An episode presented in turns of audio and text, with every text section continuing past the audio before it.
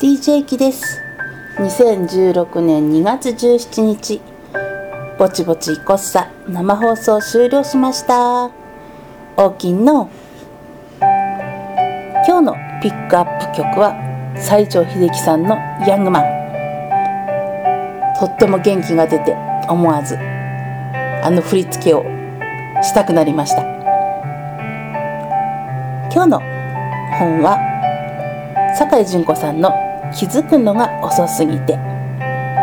週刊誌にね連載されている本で今作で10作目だそうです。で酒井さんのねエッセイ女友達とああでもないこうでもないって喋ったようなとってもリラックスできる一冊でした。詳細は番組ブログ見てのタンナ FM ホームページ番組一覧のぼちぼちこっさ探しての。ほんな今日もぼちぼちいこっさ